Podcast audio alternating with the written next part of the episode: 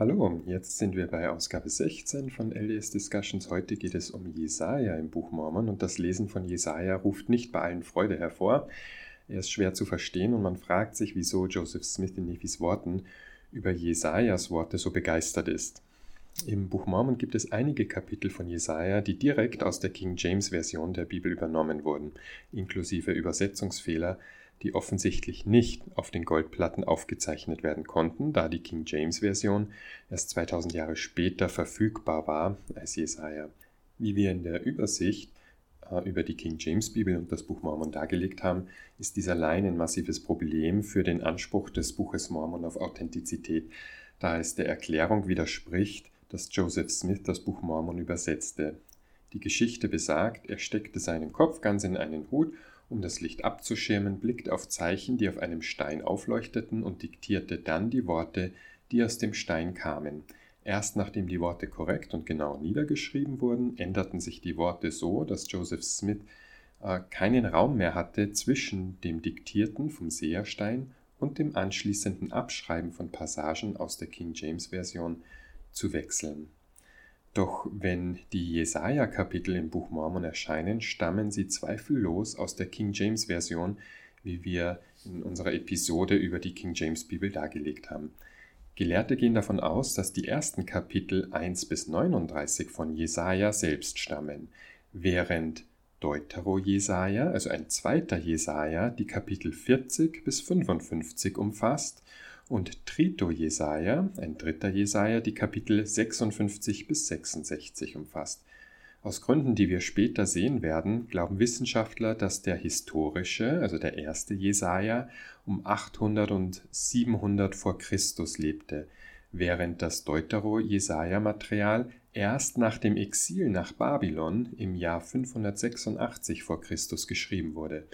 Da die Messingplatten 600 vor Christus von Laban entnommen wurden, ist dies problematisch, da das Buch Mormon ausführlich aus den Deutero-Jesaja-Kapiteln zitiert, die erst verfasst wurden, nachdem die Messingplatten von Laban genommen wurden und über die, mit, äh, mittels Überfahrt auf den amerikanischen Kontinent gelangten. Also die Geschichte, wo Nephi Labans Kopf abschlägt und sich die Messingplatten krallt. Lehi zitiert das Deutero-Jesaja-Material in 2. Nephi 1, 13 bis 14 und 23 und dann liest Jakob die Worte von Deutero-Jesaja im Buch Mormon in 2. Nephi Kapitel 8. Dieses Deutero-Jesaja-Material erscheint nicht nur im Buch Mormon, aber es enthält die exakte Sprache der King James Bibel, die wie wir in den vorherigen Episoden besprochen haben, Fehlübersetzungen, kursiv geschriebene Texte und insbesondere in diesem Fall spätere Ergänzungen enthält. Darüber hinaus beeinflussen die Themen, die aus diesem Deutero-Jesaja hervorgehen, das Buch Mormon über die bloßen Worte von Lehi und Jakob hinaus. Die folgenden Verse aus 2. Nephi 8, 24 bis 25 sind aus der King James Version von Jesaja 52, Verse 1 und 2 kopiert, die in den Deutero-Jesaja-Kapiteln aufgeführt sind. Da heißt es: Erwache, erwache, lege deine Stärke an, O Zion, lege deine schönen Gewänder an, O Jerusalem, du heilige Stadt. Denn von nun an wird in dich kein Unbeschnittener mehr hineingehen und kein Unreiner. Schüttle dir den Staub ab, erhebe dich, setze dich hin, O Jerusalem, löse dich von den Fesseln deines Halses o gefangene Tochter Zions. Dieses Material beschränkt sich nicht nur auf 2. Nephi, ein Großteil von Jesaja, Kapitel 52, von Jesus Christus in 3. Nephi gesprochen wird und Jesaja 52, 24 in Moroni 10, 31 zitiert wird. Wenn dieses Material nicht vor Lehis Weggang verfasst wurde, stellt es einen weiteren Fall dar, in dem der Autor des Buches Mormon Material verwendet, das anachronistisch zur Buch Mormon Erzählung ist, die das Buch Mormon nicht als antiken Text, sondern als einen Text aus dem 19. Jahrhundert datiert, das von jemandem geschrieben wurde, der Zugang zur King James Bibel hatte. Während die allgemeine Verwendung von Kapiteln und Ausdrücken aus äh, der King James Version problematisch genug für die Glaubwürdigkeit des Buches Mormon ist, wird die Verwendung von Deutero Jesaja von einem großen Problem zu einem unvereinbaren Problem für die Authentizität des Buches Mormon als alter Text Diese Kapitel konnten historisch gesehen nicht in das Buch Mormon aufgenommen werden, da sie sich nicht auf den Platten befinden konnten, die Lehi mitgenommen hatte. Genau wie bei den Fragen des Buches Abraham hatte Joseph Smith nicht die Voraussicht, dass wir in den Jahren nach seinem Tod ein viel besseres Verständnis der biblischen Geschichte haben würden und war sich nicht bewusst, dass er im gesamten Buch Mormon eine spätere Ergänzung einfügte.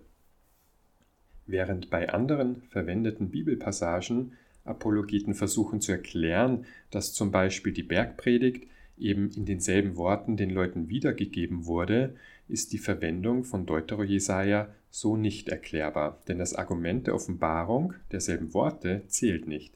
Nephi und Jakob beschreiben nämlich nicht, dass sie dieselben Worte wie Jesaja durch Offenbarung erhalten, sondern sie lesen sie von den Messingplatten ab. Jetzt ist aber das nicht mehr möglich, weil diese Teile erst geschrieben wurden, nachdem sie Jerusalem verlassen hatten. Somit konnten diese Textpassagen unmöglich auf den Messingplatten enthalten sein.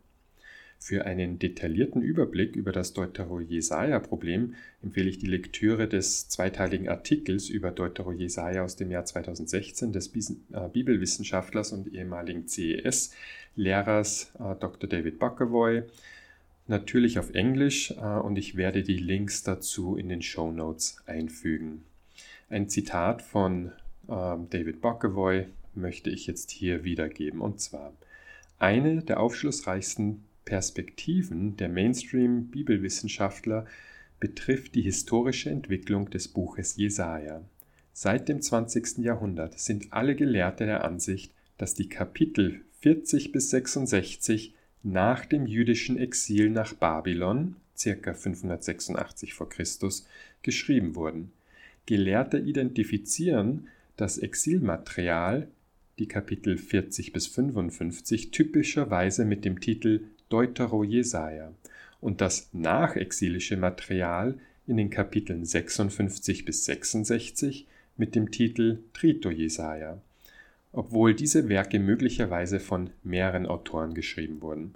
Das bedeutet natürlich, dass die zweite Hälfte des Buches Jesaja nicht vom historischen Jesaja geschrieben wurde, einem Propheten, der im 8. Jahrhundert vor Christus in Jerusalem lebte. Für Heilige der letzten Tage stellt dies eine direkte Herausforderung für traditionelle für traditionell vertretene Paradigmen in Bezug auf das Buch Mormon dar, da einige dieser Materialien nicht nur Jesaja zugeschrieben werden, sondern auch einen erheblichen Einfluss auf das Buch Mormon hatten. Wenn Mainstream-Gelehrte recht haben, dann wäre dieses Material Lehis Familie nicht zur Verfügung gestanden und sie hätten es nicht mit nach Amerika nehmen können. Zitat Ende. Es gibt viele Gründe dafür, dass Wissenschaftler dieses Material in die Zeit nach dem Exil datieren können, und ich möchte sie hier kurz zusammenfassen. In Kapitel 45 von Jesaja wird Cyrus, der König, der die Juden befreien würde, namentlich erwähnt. Dies weist darauf hin, dass der Verfasser dieses Materials sich dieses historischen Ereignisses bewusst war, weshalb er Einzelheiten angeben konnte, wie zum Beispiel die, Name, äh, die Angabe des Namens Cyrus. Im Jahr 1879 wurden im Nahen Osten der Cyrus-Zylinder entdeckt, der irgendwann zwischen 539 und 538 v. Chr. geschaffen wurde. Es ist, ein Akkade, es ist in Akkadisch, der Sprache der Babylonier, verfasst und verleiht dem Material in Deutero-Jesaja mehr historischen Kontext. In Dr. Bockevoys Deutero-Jesaja-Artikel skizziert er, wie der Kontext des Gelehrten ermöglicht zu erkennen, dass Deutero-Jesaja nach der Schaffung des Cyrus-Zylinders geschrieben wurde, da Deutero-Jesaja als Polemik dient, die andere Götter herabwürdigt und Israels Gottheit Jahwe rechtfertigt. Eines der Hauptthemen, das Jesaja 40 bis 55 als literarische Einheit verbindet. Zitat Ende. Und wie Dr. Bockevoy erklärt, glaubt der historische Jesaja an die Unverletzlichkeit Jerusalems. Er glaubte nicht, dass Jerusalem jemals zerstört werden würde, da es heilig war. Doch Jesaja 40 beginnt als eine Botschaft des Trostes an das jüdische, jüdische Volk seit der Zerstörung Jerusalems. Aber der historische Jesaja glaubte nicht, dass dies passieren würde. Darüber hinaus, wenn sich eine Theologie so drastisch ändern würde, würden wir sicherlich eine Aussage erwarten, die erklärt, wie er zu der Erkenntnis kam, dass seine früheren Orakel falsch waren. In Wirklichkeit sprechen die Kapitel 40 bis 66 nie von der babylonischen Zeit als einer fernen zukünftigen Realität, als würde jemand darüber prophezeien. Stattdessen wird die babylonische Zeit als der gegenwärtige historische Zustand beschrieben. Der Einfluss von Jeremia auf das Deutero-Jesaja-Material stellt ein zeitliches Problem dar, da Jeremia nach dem historischen Jesaja lebte. Dies ist ein Anachronismus, der es Gelehrten ermöglicht, das Deutero-Jesaja-Material zu datieren, da der Autor sich der Lehren Jeremias bewusst war und die Schriften Jeremias deutlich machen, dass Jeremia nichts von den Ereignissen in Deutero-Jesaja wusste. Der Gebrauch der aramäischen Sprache beginnt in den Deutero-Jesaja-Kapiteln, während sie in den ersten 30 Kapiteln fehlt. Von Dr. Bockevoy heißt es, im Gegensatz zu dem, was wir in, den, in, der ersten Hälfte des Buches Jesaja finden, hat das Aramäische die Sprache in Jesaja 40 bis 66 stark beeinflusst. Diese Tatsache liefert nicht nur einen überzeugenden Beweis dafür, dass der Text in 40 bis 66 von anderen Autoren geschrieben wurde, es zeigt auch, dass diese Autoren in einer Zeit lebten, als Juden Aramäisch sprachen. Zitat Ende. Wie die Verwendung des Aramäischen in das Deutero-Jesaja-Material in einer hebräischen Form verfasst, die aus der Zeit nach dem Exil stammt, dazu von Dr. Bockevoy, im Gegensatz zu dem, was uns in dem historischen Orakeln Jesajas begegnet, enthält das Material in Jesaja 40 bis 66 viele, sehr viele Beispiele hebräischer Wörter und Phrasen, die ausschließlich in der Exil- und Postexilzeit vorkommen. Zitat Ende.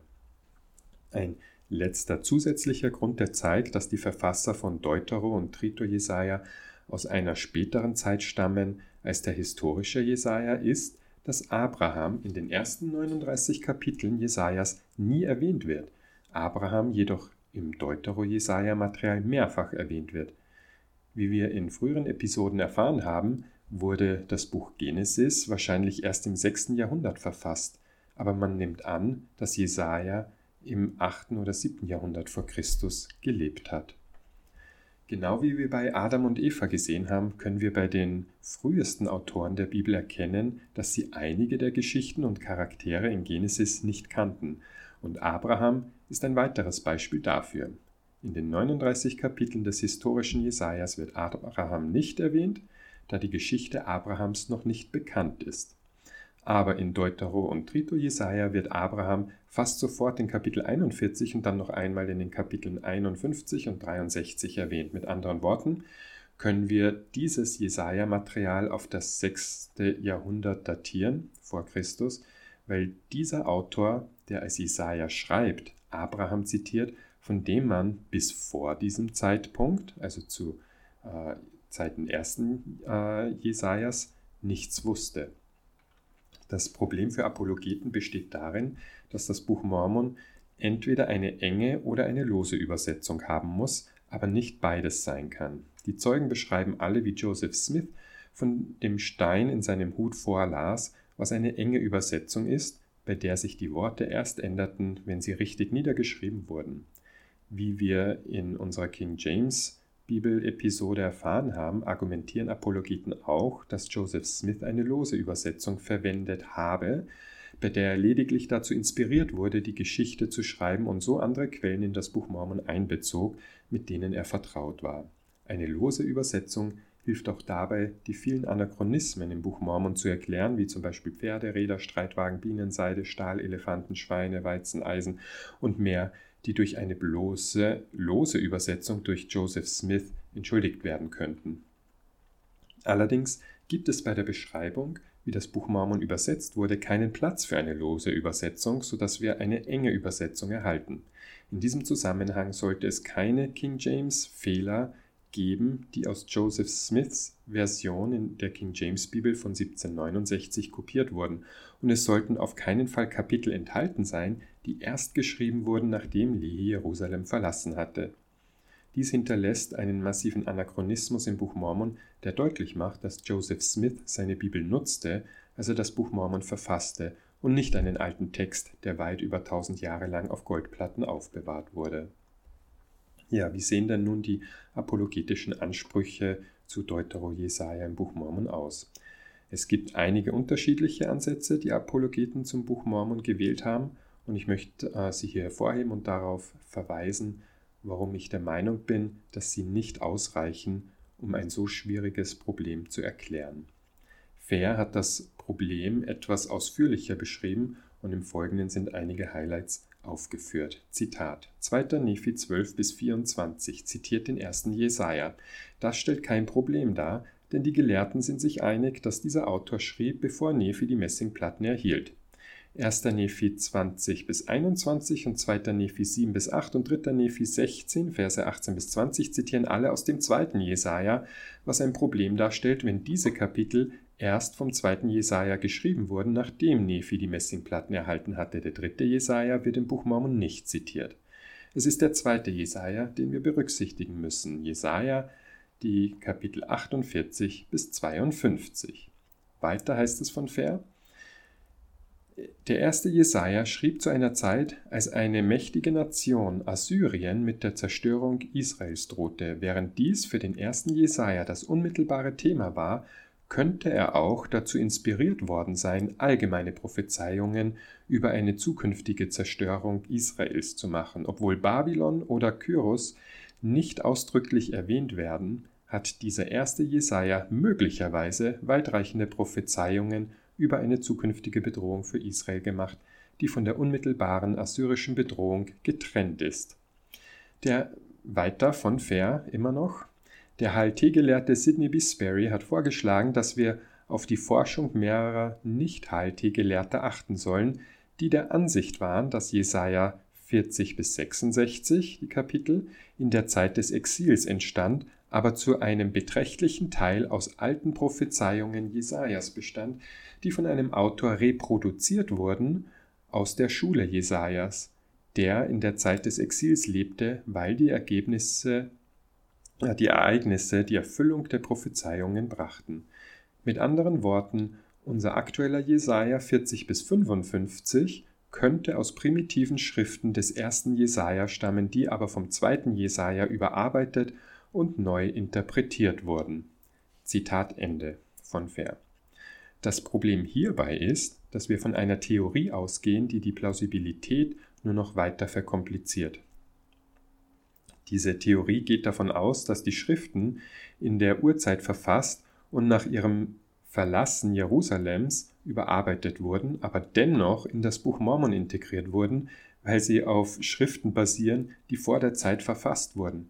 Dies ist eine Wiederholung der Apologetik über das lange Ende des Markus-Evangeliums, in der Apologeten argumentieren, dass das lange Ende ursprünglich geschrieben worden sei, in den frühesten Manuskripten verloren gegangen sei, aber später von einem Schreiber wieder angefügt worden sei, der festgestellt habe, dass es fehlte.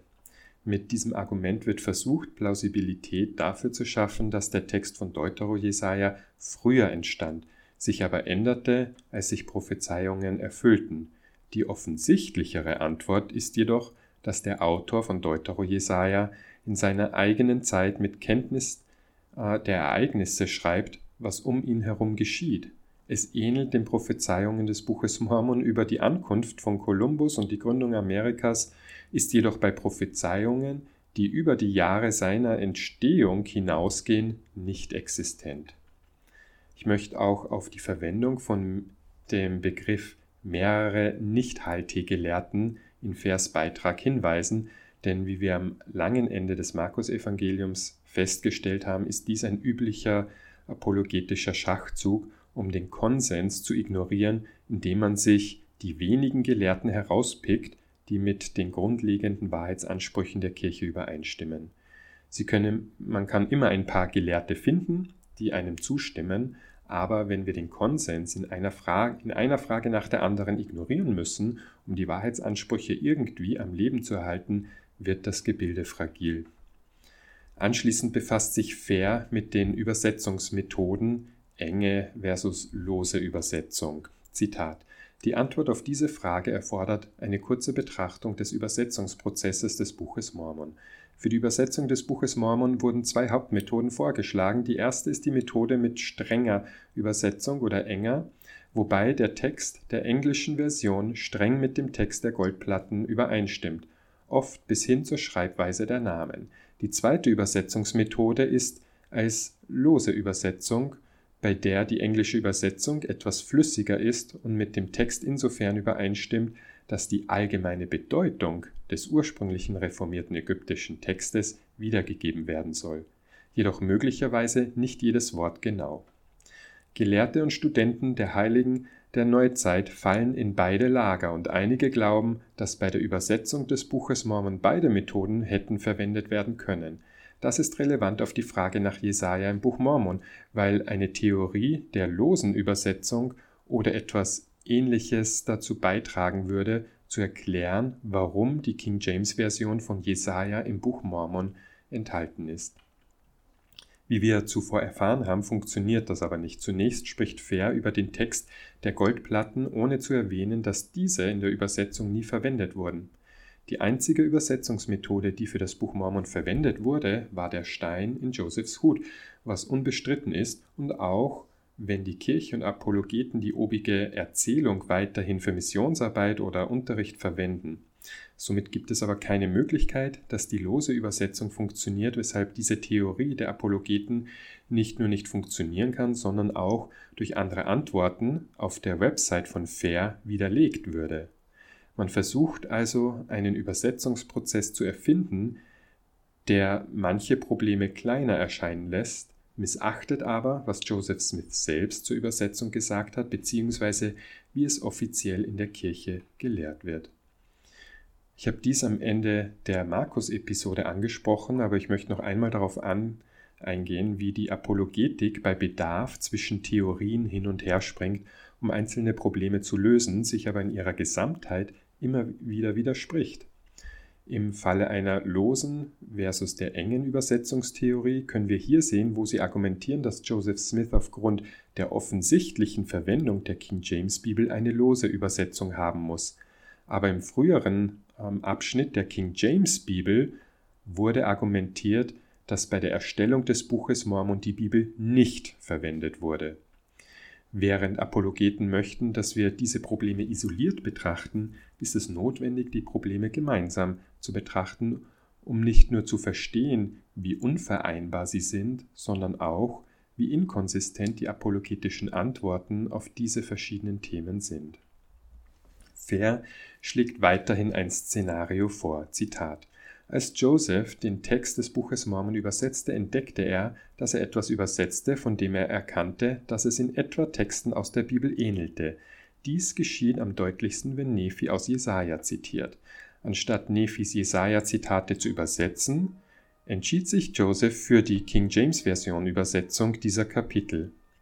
Dies geschah möglicherweise, um Zeit zu sparen und die Qualität der King James Version zu respektieren. Die Kapitel Jesajas, die wir im Buch Mormon finden, wurden größtenteils von Joseph Smith aus der King James Bibel übernommen, anstatt aus Nephis Version dieses Textes übersetzt zu werden. Mit anderen Worten, warum das Rad neu erfinden, wenn die Arbeit bereits erledigt ist? Wenn Joseph Smith dies bei der Übersetzung des Buches Mormon tun würde, würde dies in die groben äh, würde dies in groben Zügen der Theorie der losen Übersetzung des Buches Mormon fallen. Infolgedessen hätten die Jesaja-Kapitel auf Nephis Platten etwas anderes, anders ausgesehen als die Jesaja-Kapitel, die wir jetzt im Buch Mormon haben. Denken Sie daran, dass die einzigen Kapitel des zweiten Jesaja, die im Buch Mormon vorkommen, Jesaja 48 bis 52 sind. Nephis Version von Jesaja 48 bis 52, die er auf seinen Tafeln zitierte, war die primitive frühe Version des ersten Jesaja, die keine spezifischen Hinweise auf Babylon enthielt. Die Version von Jesaja 48 bis 52, die wir jetzt im Buch Mormon haben, ist nicht den Platten Nephis entnommen, sondern aus den oben genannten Gründen eher aus der King James Bibel kopiert. Bei dieser Version von Jesaja 48 bis 52 handelt es sich um das ältere überarbeitete Material des zweiten Jesaja, in das spezifische Hinweise auf Babylon eingefügt wurden. Zitat Ende von Fair. Es ist nachvollziehbar, warum Fair dieses Szenario erstellt, aber es widerspricht sowohl der Geschichte als auch einem Hauptgrund dafür, dass das Buch Mormon überhaupt benötigt wird. Wer möchte, dass wir glauben, dass Joseph Smith bemerkte, dass Jesaja von Nephi zitiert wurde und auf die Bibel umstieg, um es abzuschreiben, um Zeit zu sparen. Dies bedeutet, dass Joseph Smith sich zwar dazu äußerte, dass die Bibel im Laufe der Zeit falsch übersetzt worden sei, sich jedoch entschied, sie wann immer möglich zu verwenden, um Zeit zu sparen. Das macht keinen Sinn, wenn das Buch Mormon das korrekteste Buch der Welt ist. Warum werden dann 10 bis 20 Prozent davon aus einer von 1611 übersetzten Version der Bibel kopiert, die Fehler äh, kursiv geschriebene Wörter und spätere Ergänzungen enthält. Diese Theorie beruht, wie Fair zugibt, auf der Theorie der losen Übersetzung, die eine beliebte Theorie von Apologeten ist, wenn sie Joseph Smiths Übersetzungsfehler wegerklären müssen. Nirgendwo in der Kirchengeschichte wird die lose Übersetzung bestätigt. Es ist eine Theorie, die nur aus der Not heraus geboren wurde. Um zu erklären, wie Joseph Smith zwischen Quellmaterialien wechseln konnte, müssten buchstäblich Goldplatten verwendet worden sein, denn wie sonst hätte er mit einem Stein im Hut wissen sollen, wo er den Text wieder aufnehmen sollte. Und wenn er eine Übersetzung mit dem Seherstein sieht, wieso ist das Lesen dieser Wörter dann langsamer, als einem Schreiber die King James Bibel vorzulesen? Es ergibt keinen Sinn, wenn man einen Schritt zurücktritt und darüber nachdenkt, was Fair hier argumentiert. Schließlich geht Fair zurück zu der Annahme, dass die Platten tatsächlich die ursprünglichen Schriften enthielten, dass Joseph Smith jedoch nur deshalb die Einbeziehung dieses wichtigen Originalmaterials versäumte, weil er aus der King James Version kopierte. Dies deutet darauf hin, dass Joseph Smith bei seinen Übersetzungsbemühungen faul war und entweder die Unterschiede nicht bemerkte, was wiederum im Widerspruch zur in der Kirchengeschichte beschriebenen Übersetzungsmethode steht, oder dass er den Unterschied bemerkte, aber den Aufwand einer ordnungsgemäßen Übersetzung des alten Materials nicht der Mühe wert fand. Anders ausgedrückt, dieses Szenario impliziert, dass Gott so große Anstrengungen unternommen hat, nicht nur um Laban töten zu lassen, um an die Messingplatten zu kommen, sondern auch um die Goldplatten über tausend Jahre lang mit speziellen Übersetzern aufzubewahren, nur um dann der auserwählten Person der Wiederherstellung zu aus Bequemlichkeitsgründen eine Bibelübersetzung äh, verwenden zu lassen, die Fehlübersetzungen und spätere Ergänzungen enthält? Sollen wir wirklich glauben, dass Gott so große Anstrengungen unternehmen würde, um zuzulassen, dass ein alter Bericht zugunsten von Joseph Smith verfälscht wird, wie es im Aufsatz über die Evangeliumsthemen heißt? Wenn man diese Apologetik in Kombination mit den anderen Problemen betrachtet, wird diese Art der Apologetik nicht nur unmöglich, sondern sogar absurd, inkonsistent und unehrlich. Ein weiteres apologetisches Argument wurde in einem, in einem Artikel in By Common Consent vorgestellt und konzentriert sich auf eine Theorie des HLT-Apologeten Grant Hardy. In seinem Buch Understanding the Book of Mormon räumt Hardy ein, dass das Deutero-Jesaja-Problem wichtiger ist, als viele Apologeten zuge äh, zugeben werden, dass aber ein vielversprechenderer Weg für treue Heilige der letzten Tage darin besteht, anzuerkennen, dass wir wahrscheinlich weniger darüber wissen, was eine inspirierte Übersetzung ausmacht, als was wir über das alte Israel wissen. Sobald man die Möglichkeit eines göttlichen Eingreifens akzeptiert, kann die Theologie äh, Ergebnisse der Wissenschaft berücksichtigen. Das war Zitat Ende von Hardy. Zu dieser Schlussfolgerung möchte man auch in den offiziellen Aufsätzen der Evangeliumsthemen der Kirche kommen, in diesen Gospel Topic Essays. Die Kirche gibt zu, dass es in der Geschichte eines bestimmten Themas einige ernste Probleme gibt. Aber wenn wir auf unsere früheren Gefühle und Zeugnisse zurückblicken, werden diese Probleme verschwinden. Es ist wahr, dass wir Dinge nicht verstehen können, die wir nicht sehen können. Aber das Problem mit Joseph Smith und dem Buch Mormon besteht darin, dass es viele Bereiche gibt, in denen wir sehen können, womit er gearbeitet hat und wissen, warum, warum es historisch falsch ist. Es ist irreführend, den Mitgliedern zu sagen, dass sie es einfach als göttliches Eingreifen akzeptieren müssen, wenn wir ein Muster von Joseph Smith skizzieren können, indem er andere Materialien verwendet, die er als übersetzte Schriften ausgibt, bei denen es sich jedoch historisch gesehen nicht um antike Texte handelt. Ja, kommen wir zum Abschluss und zur Zusammenfassung. Diese Entwicklung wirft erneut ein Licht auf ein gemeinsames Problem mit Joseph Smiths Wirken als Prophet. Viele der Schriften und Lehren, die das Fundament der Kirche Jesu Christi der Heiligen der letzten Tage bilden, sind stark aus anderen Quellen übernommen und enthalten viele Anachronismen aus dem Umfeld von Joseph Smith. Wie wir jetzt besprochen haben, können wir zeigen, dass Joseph Smith umfangreiches Material aus der King James Bibel einbezog, einschließlich Fehlübersetzungen und kursiv geschriebener Wörter.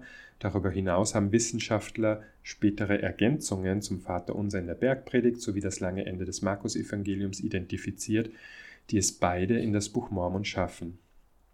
In zukünftigen Episoden werden wir sehen, dass sich dieses Muster fortsetzt, wobei Joseph Smith beim Buch Abraham und der Joseph Smith-Übersetzung der Bibel auf zeitgenössische Quellen zurückgreift.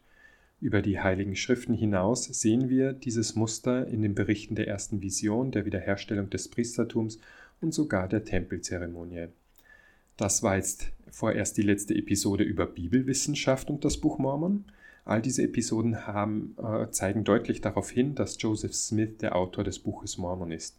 Es konnte nur jemand schreiben, der die Weltanschauung des 19. Jahrhunderts in seiner Gegend hatte und eine Anschauung, die auf den damaligen Wissensstand der Bibelhistorie verfügte. Dieser Wissensstand ist aber überholt, weshalb deutlich wird, dass es sich beim Buch Mormon weniger um Übersetzung oder Inspiration handelt, als vielmehr um ein Zusammenstückeln persönlicher und zeitgenössischer Ansichten um das Jahr 1829 herum. Ich danke vielmals fürs Zuhören und wir hören uns bei der nächsten Episode.